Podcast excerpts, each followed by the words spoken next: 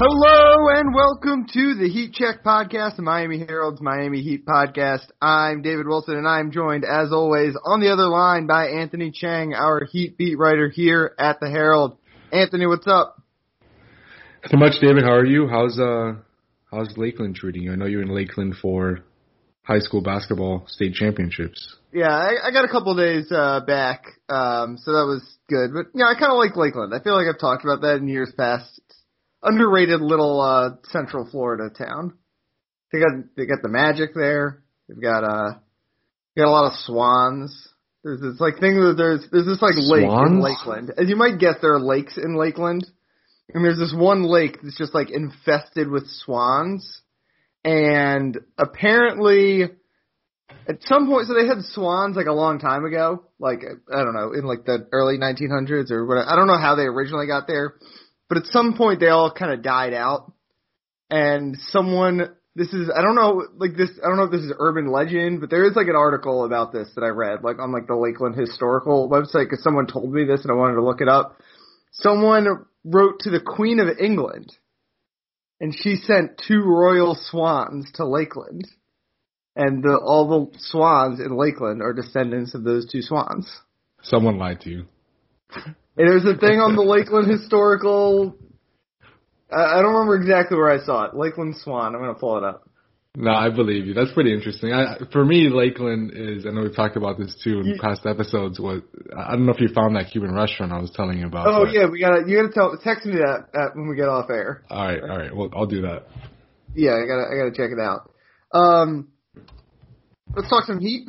You want to talk about the Heat? Yeah, we should. We probably should do that. Yeah. Um, so I guess where I'm kind of at on the Heat, and before last night's game, I think we were gonna probably come on and talk about like, oh, they figured it out, basically, right? Like last time we recorded, uh, it was kind of right after that West Coast trip. I think had played what the the Raptors game. Um, I think we recorded actually before the Raptors game, and then didn't feel like we needed to change things because they won that Raptors game. So then obviously they just kind of kept winning at home until last night when Jimmy Butler doesn't play and, and they lose to the Hawks. Um, so I'm kind of at a, a, point where even though they lost last night, it doesn't kind of change my big picture thoughts because uh, this team, it's something we've kind of joked about on here. Like Jimmy Butler is making an MVP case. Like he's not gonna get votes probably. I mean, he'll probably get votes, I guess. He's not gonna be like a serious contender, but um, last night I think like clarifies why this team was whatever they I don't even remember what the, the they bottomed out at record wise, but why they were what they were and why they are what they are now as we head into the All Star break, and it's it's really as simple as just Jimmy Butler.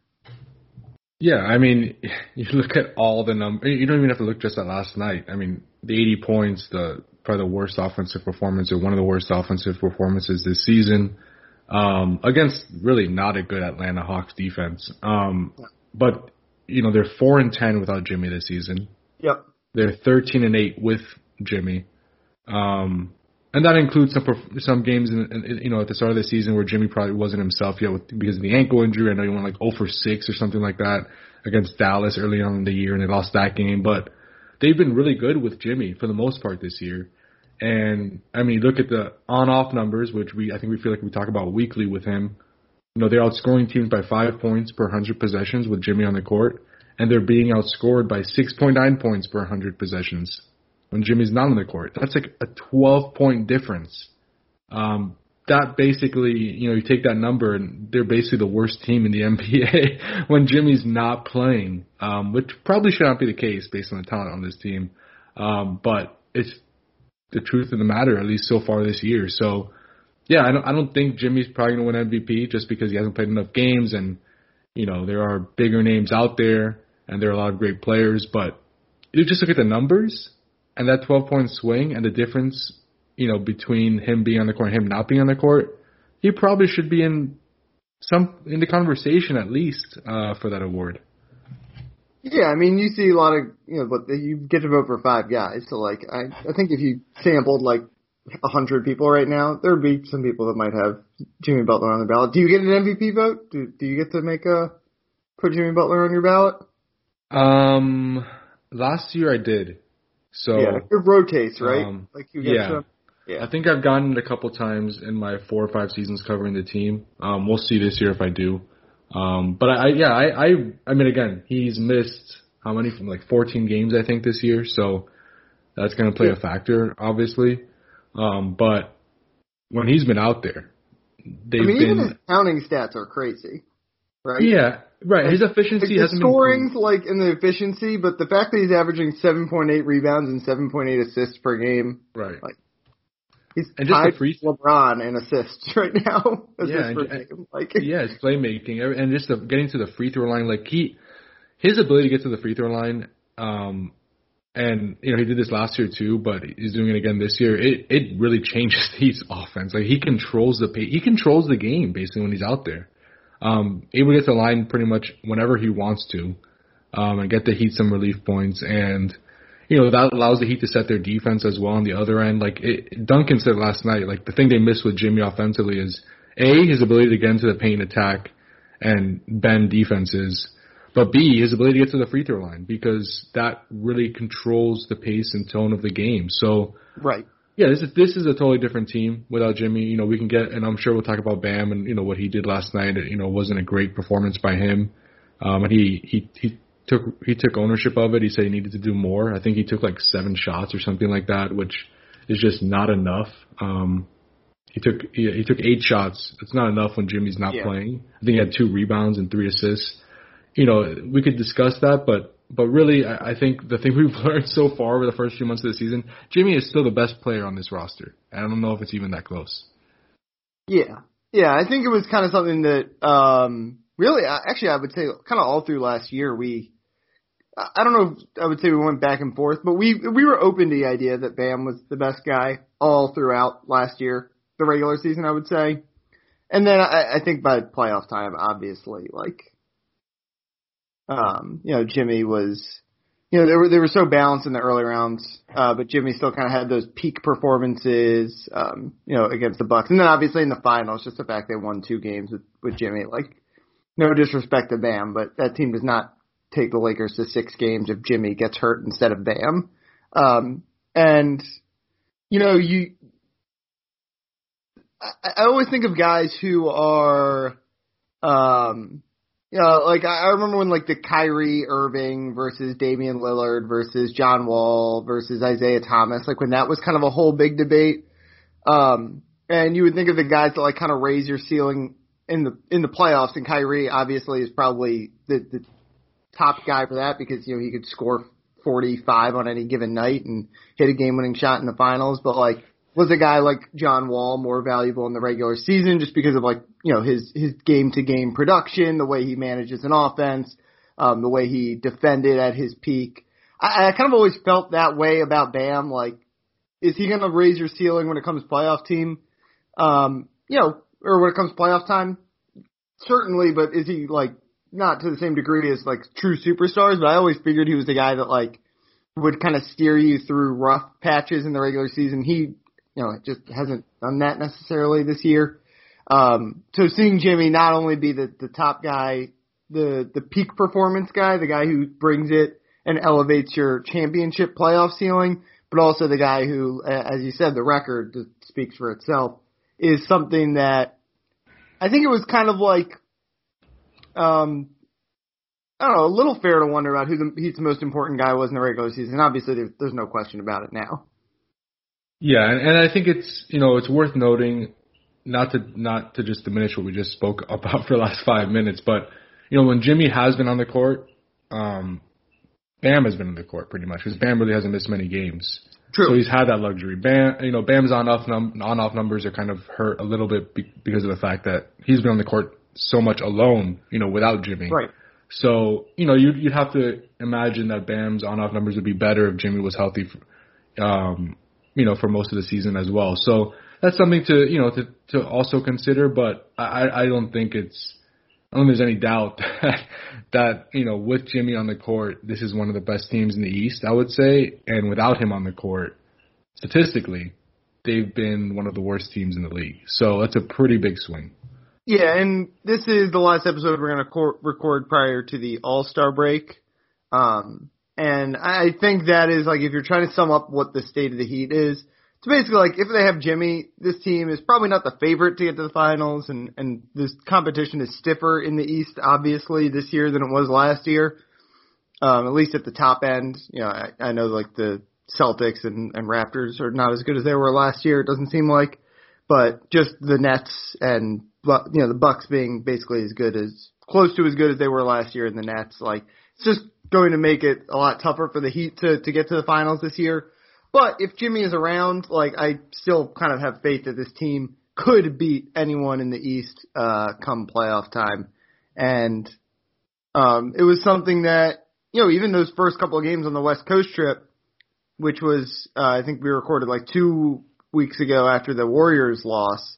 And, you know, it was looking dire and but obviously Jimmy was kind of still working his way back and um, you know, everyone kind of it was it almost kind of felt like you know, every team goes through their their rough stretches and and just kind of happened that this rough stretch coincided with like the start of Jimmy getting back. I think the last 2 weeks um, even with the loss last night, obviously with Jimmy not out there, uh, kind of confirms that the Heat are, um, you know, they're they're I, I don't know if contender is the right word, um, but they are a they're in the conversation once again um, to get out of the Eastern Conference, even if it's probably even less likely than it was last year when they were were a number five seed. that I think people were kind of high on as a number five seed because of the way they matched up with Milwaukee and, and because we saw that the ceilings. We have we've not seen those ceilings yet with this Heat team, and there there are teams in the East that um, have kind of really impressed people with with their top end ability. Yeah, and I, I think you know what you what you said um, is is right. Like this team can beat with Jimmy with and healthy, you know, yeah. Jimmy and Bam healthy.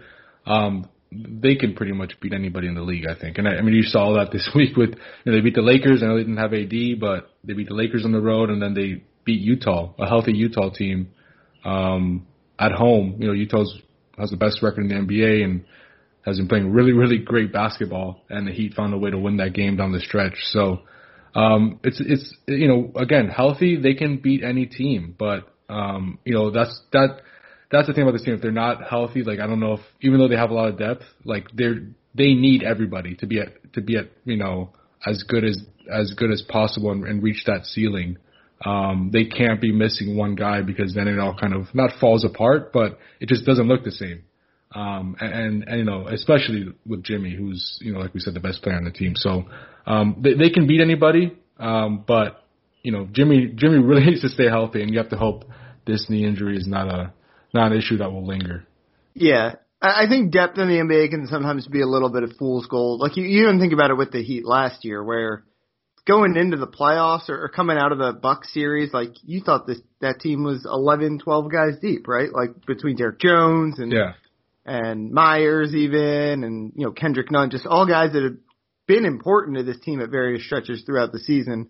But like, there's a reason like a guy like Derrick Jones is like an 11th man. It's because like sometimes he's just not to show up. And in the playoffs uh, and in the finals, late in the playoffs, in the Eastern Conference Finals, uh, probably even this year, you know, when you talk about the Nets and and there's like real elite teams I think in the East this year.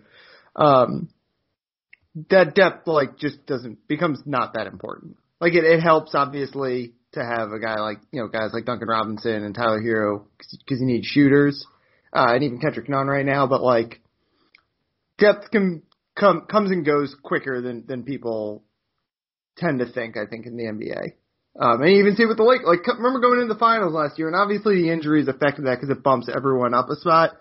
But the whole story going into the finals was the Lakers had the best top end guys, the Heat have the depth, and then the Lakers won that series not necessarily because LeBron and AD outplayed Jimmy, they won because like Kentavious Caldwell Pope was awesome and, and Markieff Morris yeah, hit a bunch Rajon of Rondo. Yeah. Like guys that and the Heat's role players for the most part like were not like Tyler Herro did not have a good series. You know, guys like Kendrick Nunn and Derrick Jones were basically like irrelevant. Like it, it flips really fast.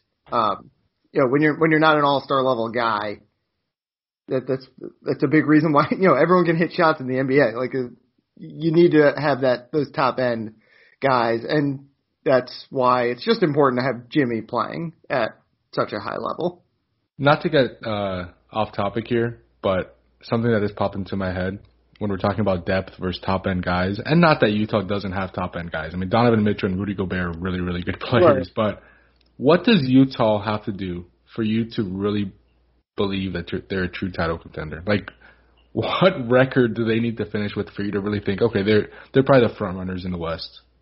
I don't know if I could ever think they're the front runners in the West, but yeah. I, I think you know I, people have compared them to like some of those Spurs teams, right? Like I think you've heard the 2014 Spurs comp a lot for them, and I think maybe even like the 20. What was the the Spurs team um, that lost to the Warriors? I guess that would be 2016 when Kawhi got hurt. Yeah, I think that's right. 16, I want to yeah. say. Yeah. Like if, if they do something like that in the regular season, where that was the year where they were, oh yeah, they were overshadowed by the 73 win Warriors, right? And then um, but they were also like kind of putting up this historically great season. Like, you know, they kind of do something like that where there's not a Warriors out there, but there is still LeBron. Um, then I, I think I would buy in. Um, they need they need to do it over like basically a full season. Like we're we're only halfway through. Let's let's pump the brakes on. Could could, could they also be the Hawks though? The 60 win Hawks in 2014-15. Yeah, I mean, they could be also be that. Like I need them to be better than that Hawks team, which that Spurs team was. I guess is is what I'm getting at. Like the Hawks, I think had the wins, but didn't have like the point differential and all that kind of stuff in the same level that that Spurs right. team. That's fair. And obviously that Spurs team was doing it in the West, so. That's fair. No, I just was thinking. I was thinking about that last week when he were playing the Jazz. That they're so good, but they don't get nobody. But like I feel like nobody believes in them, which is, you know, I guess, you know, not. I don't want to say warranted, but you know, Utah hasn't had a lot of playoff success. And when you have LeBron in the conference, like it's hard to to pick you the Jazz over LeBron. So I get it. Yeah, and we we still you know you don't know about Gobert totally come playoff time. Although I think he can play in the playoffs. Like I think the league has kind of shifted back where these the big men are important again, even if they're not as important as they were in 1997 or whatever. Yeah, yeah, no, I agree with that. All right, uh, I think that's enough Jimmy talk at the top. Oh, obviously he will weave through everything we talk about here. Um, like I said, we're kind of doing state of the team here at the midway point. They will still play the uh, Pelicans on Thursday. Um, do you expect Jimmy to play? I'm like not based on any reporting or anything. Yeah, it doesn't seem like like what's the point, right? Like Yeah. pushing him back for one game when you can get him a full week and a half basically of rest. Yeah, I could, you know, I we'll probably, you know, we'll probably know once this podcast is released whether there's a good chance he's gonna play or not because Yeah. I think it would, you know, based on if he travels or not Right. Um, well, yeah. on on Wednesday to New Orleans, uh, I think that'll tell us um, if he's gonna play or not. But um, I, I don't know. I could see it going either way, just because, like you said, the break um, with the week long break right after, it's kind of tempting just to keep him out and to give him basically two weeks or so off. Um, Yeah. You know, that's that's a nice break for him, and you know, long term, it's probably the smart move. But I could also see the Heat being the Heat and saying we don't we want to go into the break with a 500 record. Like we don't want to go Especially with the losses. kind of bunch, like one win could make a big difference. Yeah, and you have a week off right after, so let's just Jimmy, come, you know, go out there and play. Um, and and from what I have heard, um, I- you know, I don't think any, I don't think it's considered to be a, a serious injury. Like it's it's a pretty minor thing. So, um, we'll see. I think there's a chance he plays, but I would not be surprised if the Heat just say let's just sit out this one more game and give you two weeks straight off. All right, I want to talk about uh, the role guys that we kind of hinted at. We'll we'll finish up with them. Um, we got to talk about you know Kendrick Nunn continuing to be good, and uh, basically all those guys that, that I said a couple minutes ago are, are ultimately not that important, but but are important still. Um, but uh, let's start with Bam here as we kind of run through what we've learned from the first half of the season. Weird season for Bam, I think is probably the best way to describe it. You know, his his stats are as good, if not better than ever. And yet I think he has been um he's had to carry more of a load than ever because of the time that Jimmy has missed. And um the Heat's record has not been good, as we've mentioned a lot of times already in this episode, when he has been the only guy out there. Um, I don't want to like grade Bam's season, but let's say like based on the expectations we had going into this year, well, how how has he kind of fared compared to what you expected coming into the season? It's it's like you said, it's been a weird season. I feel like for Bam because there are points in the first you know few months of the year where I was like, wow, Bam has Bam has uh, has elevated himself into a top ten player. Like those two yeah, Nets games in the Brooklyn. Nets games, right? Like anytime you're like, what's wrong with Bam? And I almost feel like those games have, in a weird way, like worked against him this year. Where it's like anytime he has a game like last night where he, like you said, he only takes eight shots, and you're like, Bam, what are you doing? Like, it's not like we haven't seen him have a game where he takes Right. 25 shots and like is the whole offense and like attacks from the perimeter. Like, it'd be one thing if we were like, oh, he's still trying to develop that part of his game. Like, you know, he's a center. Teams know how to, you know, can scheme centers out of the game. But like, we've seen that he can work around all that, and then sometimes he just doesn't. Yeah, it's. I think that's what frustrates fans. You know, you know, you look at Twitter like during last night's game against the Hawks, and everyone's like, "What is Bam doing? Like, how come he's just handing the ball off to guys and not being aggressive and looking at the basket?"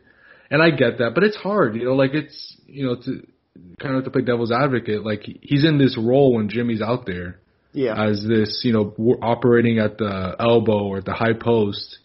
Um, you know, basically the offense going through him, and he's, you know, with handoffs and and you know different cut off ball cuts, like he's he's making the offense go.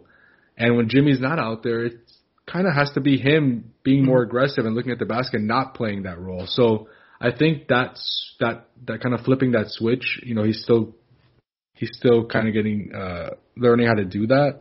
Um, but we've seen he can do it. And I don't know, you know, he he never makes excuses about about injuries, but he's been on the injury report.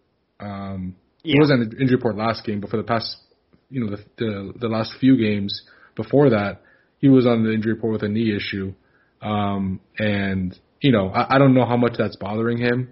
He, I think he had he's had like one dunk in the past three games, so um, uh, you know that's not a great sign. But I think I'm gonna guess that he could probably use this week off. Um, just because I, you know, I, I would assume just based on his play last night and even the past few games, while he's been effective, he hasn't been maybe as um, as as aggressive as usual. Um, that the knee issue has something to do with that.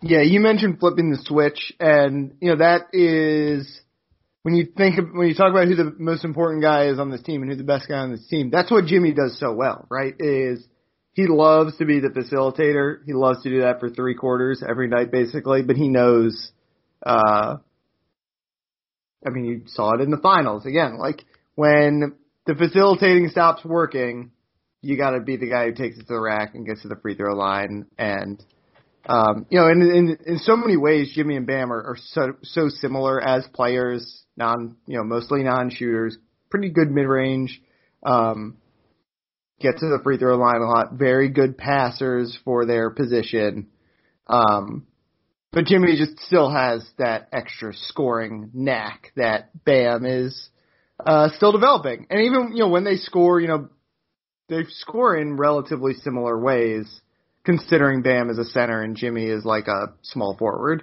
Um, but that is the knack that, that Bam has to get. That that now that yeah, it feel I guess is what you would say. You know, Jimmy knows basically when to stop passing, and Bam will just he'll keep throwing. You know, he'll keep running dribble handoffs to Duncan Robinson all night long, even if it's not working because it's like the right play to do. But sometimes you know the right play is not the right play in, in that specific moment, and that is the biggest differentiator. And um, it's the you know the the thing with this Heat team is we I, it's something I feel like we keep talking about is they don't have a lot of shooters. I know like the the Duncan Robinson Tyler Herro dribble handoff with Bam is a huge part of so they don't have a lot their stars aren't shooters, I guess I should say. Is a huge part of them getting those threes, but still like the best offense in most situations for this Heat team is going to be Jimmy or Bam uh, getting to the rim and getting fouled. And um, for Bam, for this team to, to compete with the Nets, like they need, they don't need Bam to obviously look like he did against the Nets when Jimmy wasn't out there and he scored, you know, 40 plus, but like they need him to be playing like that, uh, style, I think, because again, like role players come and go and, and that's basically in a lot of ways been the story of the first half of the season. The story has been that when Jimmy's in there, they're really good and when he's not, they're been inconsistent because role players are inconsistent. And this team is a team that has a lot of good role players, but they're role players nonetheless. And yeah, I'm not saying Bam is a role player because we've seen him be much more than a role player. Obviously, he was an All Star last year, a deserving All Star. Probably, possibly should have been an All Star again this year, but he needs to play like that on, uh, you know, when there's, he's a great, he's proven to be a great secondary player, a great secondary option.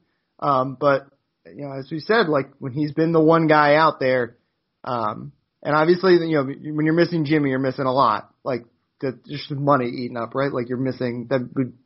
Let's say Jimmy wasn't out there, that money would be going to other good role players. Like he's he's not in a good spot when he's out there by himself.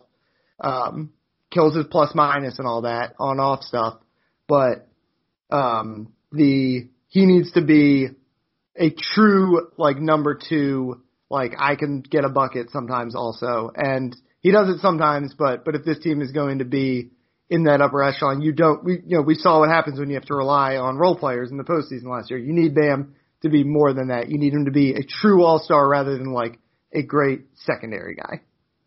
Yeah, and, and you go through Bam's stat line, and you know the numbers are pretty similar to last year, except the fact that he's averaging 19 points a game. He averaged 16 last year. And I think the biggest improvement he's made, um, you know, on a positive note, is you know, along with the mid-range shooting, the mid-range shooting has been, as we've chronicled over the past few months, a lot better, and that's important for him. But also the free throw percentage. I mean, he's shooting 85% from the line compared to 69% last year. Like that 16 point jump is is huge for him. Like especially a guy who gets to the line, you know, six times a game. Like that's basically where his extra points are coming from mm-hmm. um, at the free throw line. So that's encouraging for him. That you know, I think we we both probably felt like he would improve as a free throw shooter because he has a good shot and good mechanics. Um, but to be at 85% after shooting 69% yes. last year, I don't think any of us expected that.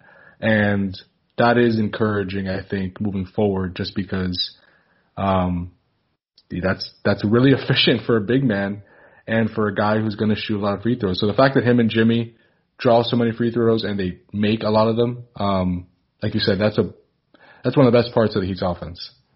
Yeah, it's what helps them when you talk about the fact they're non-shooters, really non three-point shooters, and and there's not a lot of teams that lean on stars that are non three-point shooters. It's kind of what differentiates themselves. They're maybe like the best duo of, you know, I mean, I guess probably not the best, you know, the the Nets now, especially with Harden, but like that that make that's that upset efficiency when these two guys probably lean too much on their long twos and stuff like that, Jimmy and Bam. But it makes up for it when you get to the free throw line. Like you become an efficient scorer that way, and that's certainly like what this team. You know, it's when I when I I feel like I just ranted maybe a little too hard against Bam, but it's basically like we've seen what the the ceiling is, and the ceiling this year is is certainly better than the ceiling was last year. But um, the consistency level, I, I don't say it it's worse than it was last year, but it just hasn't elevated the same way that the ceiling has, and that is um, that needs to come up. You know, you, if you go into a playoff series against the Nets or the Bucks, um, and let's say that you're getting like the current iteration of Herro, Duncan and Nunn, which is like good, not great, basically, right? Like, um, then you need Bam to be, you know, if Bam has an off night, then you're probably not going to win. And there have been some nights, you know, there have been, he hasn't necessarily cut down on those bad nights. And even his bad nights aren't always bad because he's such a good defender and all that. But, you know, he's, he has nights where he doesn't look like an all star, and he's got to look like an all star every night come playoff time for this team to to get back to the finals. Yeah, there, there have been a few nights this year where he's just like, I gotta be more aggressive, and yeah, those are the nights you want to avoid as much as possible, obviously. So, um, yeah, I think I think that's been probably the biggest I guess that's what you would point to as like the criticism of Bam over Right. the first half. Like there's been a few games where he just hasn't been aggressive, and you're like, Bam, you, you know, you're so good. Why don't you look at the basket more? And he's and he knows it. Like t- again, to his credit, he, after after last night's loss to the Hawks, he says, I got to do more. Like I got to be more aggressive. I, I think he knows that, and it's it's hard not to know when you look at the box score and you have eight shots, and you know you're the you know you're the best player available on the team. Um, so I, you know I I think he'll get better at it. Um, you know there there are like we've talked about there have been encouraging signs with him as far as the mid range and the free throw sh- you know free throw percentage. Like, yeah, like his the ceiling is higher. improved, Yeah. right? Yeah, like all- across the board, right. his skills have improved. Yeah, and defensively he's still as good as ever. Um, but just the consistency, I think that's that's the one thing he's working through right now. Yeah. All right, um, let's wrap up by talking about some of those role guys. Um, because, like I said, the season has been defined primarily by whether Jimmy has been in out of the lineup, been in and in or out of the lineup. Um, but working hand in hand with that is the play of the role players who have, I don't know, maybe like exposed, like I don't, I don't want to say exposed necessarily because like what do you expect Duncan Robinson to be when he's like has to be the second best guy on the floor, but like they've been exposed to a degree. Like the fact just the fact that they're role players. They're normal NBA role players, you know, better than average for the most part, I would say. Like, you know, obviously Duncan is still one of the three or four best shooters in the world. Like obviously Tyler Herro can still go off. Although he hasn't really had like I would say like his hot streak. Like I, I think we're gonna get a Tyler Herro hot streak at some point. Um but ultimately, these guys are role players, and that has been just kind of a reminder in the first half of the year. I would say is that these guys are, uh, you know, they're they're really good when Jimmy's out there, and you know when when they have to carry the offense. Like, I I, guess what I'm saying is I don't know what people expected. Like when when Jimmy was out. I I don't know what you expected, unless you expected Tyler Herro to take like the leap to All Star, which I think is probably the one thing maybe people did expect. Yeah, I, I you know, uh, as far as Duncan, it's really hard to to satisfy anybody after Right. know, an all-time shooting season, like one of the best shoot, three-point shooting Yeah, I mean, I guess in he- NBA history. It has been worse, but he's still I don't know what his percentage is right now. He's It's he's shooting 39% on 8.5 attempts, which is That's pretty good. Like it's not Yeah. obviously all world like it was last year, but like that's Pretty that's good. definitely that's definitely above average. Yeah. uh, that's that's good. I mean, yeah, five five points off of last year's percentages.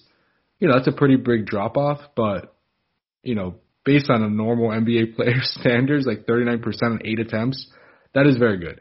Um, but but you know, I, you know, I, I think there is room for him to you know to be better. You know, yeah, and, I would think he'll be say better that. in the second half. Right. Right. And, and and he's shown signs like you know defenses are really taking a, trying to take away that handoff and a lot of it, the actions that worked last year and over the past week or two he's really you know he's countered that with some more cuts to the basket. Um I think he had like two cuts to the basket like in the first 20 something games and he has like up until last night he had like 7 or 8 in like the past week or two. Um so like he he's really trying to counter that with catching defenses off guard and the Heat are really are, are getting some sets. off- You know, they're creating some sets for him to do that where they empty the paint and he he takes advantage. He just darts to the basket because the other guy's trying to the guy's trying to take away the three point line and isn't paying Yeah. attention to the paint. So he he you know he's he's found some type of answer to what defenses are doing, but at the same time he want to keep shooting threes. They don't want cuts to the basket from Duncan Robinson. So um, you know it, it's it's a tra- it's a process. Like he's he's adjusting to the adjustment teams have made um, this year, and I think we've kind of seen that in real time where there are some games he just can't even get clean looks off, Yeah. and but lately, again, like I think he's been playing better, um, and there's no doubt that whether the threes are going in or out, you know, in or not, um, the Heat's offense needs Duncan. Like I, I almost feel like he's right after Bam and Jimmy, he's probably the most important offensive player to the team, Yeah, I agree with that. just because, of his I would say spacing and- because Tyler Herro, you know, I think coming into the year, we haven't even talked about Goran Dragic once in this episode, which like remains kind of crazy. Like the fact that he's just he's missed so much time, and I feel like it hasn't like I don't know. It's just he's not an all star, so it doesn't get talked about in the same way. But um, I, think coming into the year, we thought like Tyler Herro was going to be this team's uh, third leading scorer, and he probably is right now, right? 16.4 points per game, but like he hasn't taken that leap to being like the true blue number three option. So I, I agree with you that Duncan is uh, probably the third most important guy to the offense because Tyler Herro is a guy who's gonna like just kind of get his points for. Like, I know that sounds bad, but like you know, it, teams aren't changing their defense because of him necessarily, unless he has a game where he goes off for 30 plus. Right, and, Whereas and Duncan forces teams to change in every game. right, and um, just the just the way he can play off of Jimmy and Bam too. Like they help each other um, so much just because of you know their games complement each other um, with his two point shooting and their ability to get into the paint. And you know you look at Duncan's numbers like when when Jimmy's not playing again this is the Jim no Jimmy yes Jimmy theme that we've had on this podcast. Um, Duncan's numbers when Jimmy's not playing like they're they're not great, but when he is playing, when Jimmy is playing, like Duncan is a lot better um, statistically. So I, I, you know, you kind of, you know, you you don't want to blame it all on Jimmy not being on the court, but Duncan gets a lot better looks and a lot more opportunities when Jimmy's playing. So I think that's part of why maybe his numbers are a little bit down while still Mhm. good. Um, they're a little bit down just because Jimmy's been out, you know, so much. Yeah, when when Jimmy and Bam are out there, you have to pack the paint basically. Like you gotta you're you're throwing a lot of bodies down there, and it you either got to pick are you going to have three guys guard the perimeter and take away Duncan, or are you going to have three guys guard the paint and try to take away those two two big guys. Um, and yeah, he's he's like the perfect complement. Um, for Tyler Herro and, and Kendrick Nunn, who I would say kind of like work in tandem this year when you when you kind of talk about what's what's up with the Heat. Um, because you know Tyler came into the year, we obviously had the Tyler at point guard experiment for the first couple of weeks that uh, we qu- quickly aborted down here in Miami, and then um, you know Kendrick, I I think has stepped up and been. I don't want to say he's been what we expected Tyler to be because again, like I think there were people that, and I think us included, who thought Tyler was going to be a guy who was like gonna potentially push like 18 plus points a game this year. Um, and I think to me that's the if this team was going to be in that clear like I think there's a clear top two in the East right now, right? The Bucks or top three. Sorry, I forgot the I keep forgetting about the Sixers when we talk about this conversation. But if like Tyler was that 18 point a game scorer, like kind of what we expected him to be coming into the year, um, then I would feel much better about the Heat in that uh, like top three, top four, that that top tier conversation. Whereas just the fact that he's also been a, a guy who's been a little, you know, he's still been he's still a role player. He's a guy who some nights is invisible, some nights will score 20 plus for you. I think the three point shooting has been it's kind of a like weirdly a theme, just like these guys who shot really well from three last year have not shot as well this year. Tyler's at like 35% this year after he shot 38, and that's a big difference. Um, in the same way that you know the four percent drop drop for Duncan's a big difference. Yeah, and and I was gonna point that out. Like when I look at Tyler's game, not only the fact that it's kind of been an in and out year for him, like he's changed roles from starter to bench. He Yep. he had the neck in you know the neck injury that caused him to miss seven games. Then he had the hip injury. I think he's missed um, eleven games this season. Um, you know, it's been it's been I don't want to say a turbulent year, but it's just been kind of hard to find a groove for him. I think just because he's been kind of in and out. Um, but the one thing I will point to with him is that I think is interesting is like you said, the three point percentage is down. Yeah. It's probably lower than you than most people thought, thirty five percent. Um, but his mid like he's such a good mid range He's, player. two, he's shooting over 50% from two points, which is He's like shooting pretty yeah, crazy shooting- for a guard who's like not a star.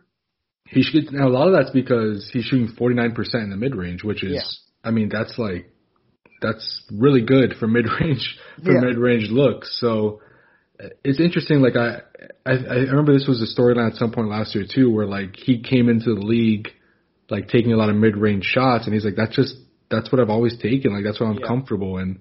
And the Heat have you know trying to get him to take a few steps back to take the three. Um, and, and we still haven't seen that as much. He's still he's taking you know five threes a game um, or so, so he's still taking a lot of threes, but but he's so much better in the mid range and so much more efficient. So I thought I think that's been interesting. You know, I, I'm guessing at some point that he will eventually get him to move most of those shots back to the three point yeah. line and he'll become a you know a more efficient three point shooter. But as of right now, he's so much better in the mid range than, than, than as a three point shooter. I don't know if any of us really expected that uh, last yeah. year. Yeah, I think you talking about Tyler as the point guard at the start of the year. It's just a reminder that this team, like, you know, they're one game under 500. They might be 500 by the All Star break. There's so much has gone wrong with Jimmy and so many guys and COVID protocols. You know, Goran being hurt. Um, it's just a, like this team is not at all.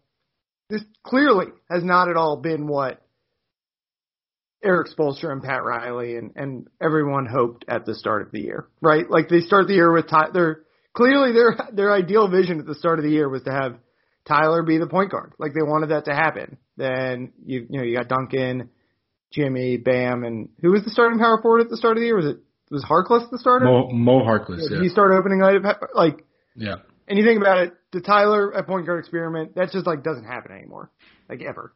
The um, Mo Harkless is like a non-factor ultimately. Like he's played a little bit, he's had some bright spots here. I still think we'll hear from him by the end of the year, but like he has clearly massively uh, come in under expectations.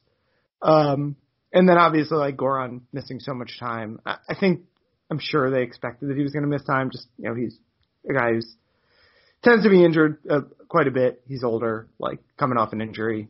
They want to just make sure it's ready for playoff time. But like two of the Heat's five start, the five guys they expect to be starters have just not been, and that's a big deal. And and the fact that like with in Harkless's case, he's gone from being a, a starter to being like a non-factor.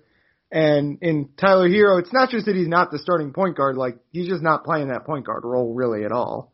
Like this this team when they were envisioning themselves getting to the finals again, they had this and you know, teams always change obviously throughout the season, but like obviously whatever you roll out on opening night is like in an ideal world you you're able to stick with that the whole year and they've just had to change uh the structure of this team so much that like you know, they they've clearly on the fringes not lived up to expectations um, and they've made it work. And again, like we're only halfway through the season, less than halfway through the season in this weird season. Like guys are gonna, you know, the, the shooting percentages for guys that have struggled will probably tick back up, and and Bam will just, you know, it's he was an all star for the first time last year. Like he's still learning. Like he's gonna probably get better as the year goes on. And those role guys who came in and had basically no off season, like Mo Harkless uh, and Avery Bradley, and who have missed a lot of time, are, are gonna probably be bigger factors with this team by the end of the year. And a trade will probably happen. But like, it's, you know, it's not overreacting to anything to say like this, these guys that the Heat thought I think were going to be, uh, take real steps forward this year, just have in small ways, but, you know, I'd say statistically, Duncan and Tyler, like if you look at the advanced metrics, I would think both guys are probably worse than they were last year. Yeah, and I, you know, the Heat has had to navigate a lot. I mean, a, yeah. a lot of teams have, but, um, you know, Jimmy, like we said, they missed 14 games, and then, you know, the impact that's had on other guys in the roster and, and rotation rules changing, and Avery Bradley's hardly been available. Like, yeah. you would think Avery Bradley would be in the rotation at some point. Um, you know, if he, I mean, if he was healthy, he'd be in the rotation most games. Um, Goran missing a lot of time. Like, it's been I could say this with like confidence. Like I said it with Tyler, that it probably hasn't been turbulent. It probably wasn't the right word, but with the Heat, I think it has been a turbulent yeah, season. Certainly. And you know, uh, you know, obviously going to the break, if you, if they win on Thursday at 500, that's not really meeting expectations for a team that made no. the finals last season. But I think you take into account where they were four weeks ago at seven and 14, and you know the absences this team has had to deal with, and the fact that they have really haven't gotten anything from their free agent you know, free, free agent additions this year just because of injuries and different reasons. Um, you go into the break 18 18, and I think they're like right now one game out of the four spot in the yeah. East. Like I think you take that, you know, and, and, and you take that week off and you come back and hope that guys can stay healthy and you, know, you can play to the level that this team should be playing at. So, uh, uh, yes, it hasn't, they haven't met expectations, but if they go into the break 18 18, even 17, 19 minutes, one loss. With everything they've been through, I think you take that and you're not happy, but you're you're like, okay, we're still in this, and you know we're you know we've proven that when healthy, we're we're one of the better teams in the East. Um, and I think at that point you just gotta you gotta pray to stay healthy and avoid the injuries you dealt with, you know, over the first half. Yeah, a second half fight for the four seed is, um, you know, it's not again 500 is not what you expected going into the season, but if you told me the Heat were going to be the number four seed in the East, like, and again, like you said, they're a game out, and that'll be the goal for the second half of the year. Will be to fight for that four seed, I would think, right? Like they're probably not going to catch the top three teams at this point. Uh, four back of the third place Bucks, and like those three teams are all really good. Like it doesn't seem like they're cooling off necessarily. Um, but like if you told me the Heat were going to finish as the four seed, like that would be basically what I expected, right? Coming into the year, like the East was kind of looked so even at the top uh, before the Harden trade that you know they they still got a chance to ultimately, obviously, uh, meet bigger bigger expectations.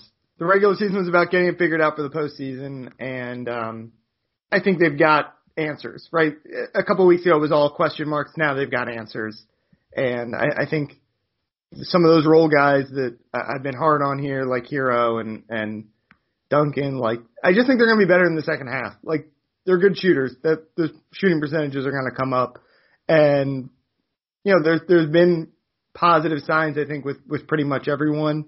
Um, basketball can just be it's a make or miss league. It's a make or miss league, as they say. Yeah, and if Jimmy's available more, they should be better just because of yeah, that. Yeah, exactly. Too. That's you a know, good like, point. With the you know they they complement each other so well. They need those shooters. Uh, they they coexist. They're like uh, what- like those fish that ride on whales. Yeah, they they they need each other. Um, or at least they need him. Yeah. um, but they do he really needs need them because he needs the shooters, right? 'Cause Exactly. He's not three point shooter. Exactly, right. So, uh, and I think real quick before we end this episode, I think we have to, we, we, t- we touched on it briefly, but Kendrick Nunn, Yeah. to me, he's been probably the most su- pleasant surprise for the Heat this year, just because, yeah, he was really good last season, but after the way last season ended and the way this year started, where he's pretty much out of the rotation, for him to become a full-time starter again, yeah, because of injury, but I don't know if you can take him out of the starting lineup at this No. point with the way he's playing.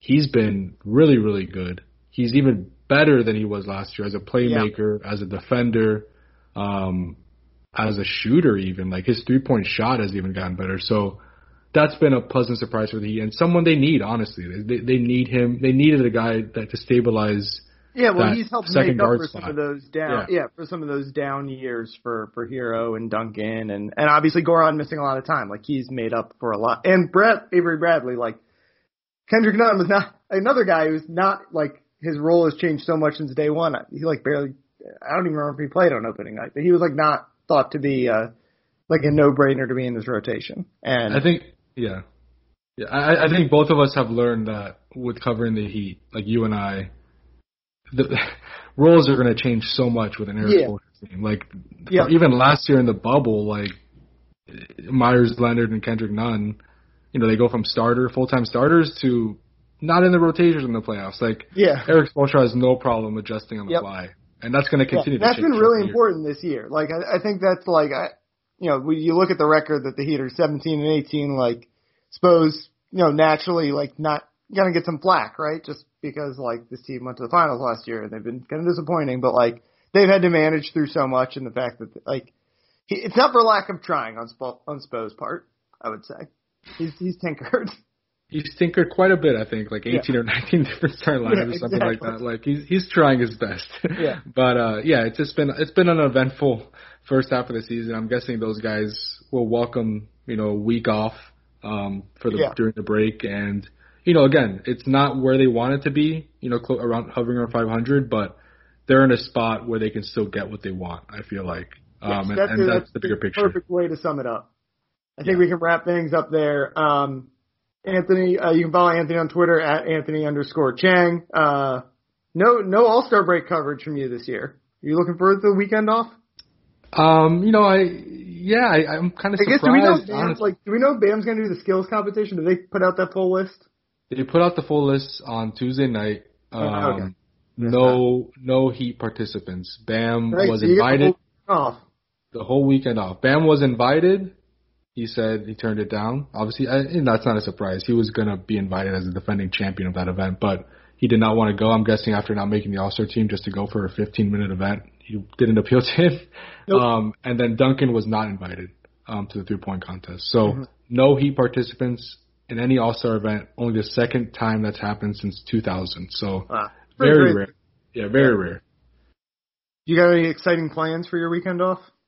Um, no, just you know, like most of us these days, staying home, enjoying the time off, doing yep. stuff around the house, you know, boring things like that. But it'll be nice to, you know, to get a to get a few days off in the middle of this crazy season where it feels like there's a game every single day. and there's, there's a lot more in the second half too, right? Like a lot more back to backs and stuff like that. So I think nine back to backs and yeah. yeah, same amount of games in fewer days. So it's gonna yeah. be a busy second half. Uh, you can follow me on Twitter at dbwilson2. I'm still up in Lakeland this week for uh, high school basketball. So if you're into that kind of thing, uh, check me out on Twitter and check out the Miami Herald. Um, obviously, baseball season in full swing as well, and the Panthers continuing to play pretty well. They've lost a couple in a row, so uh, busy sports time. Even as the Heat head into a weekend off, uh, just go to MiamiHerald.com slash sports uh, for all that coverage. Um, and until next week. Uh, We'll talk to you guys uh, later.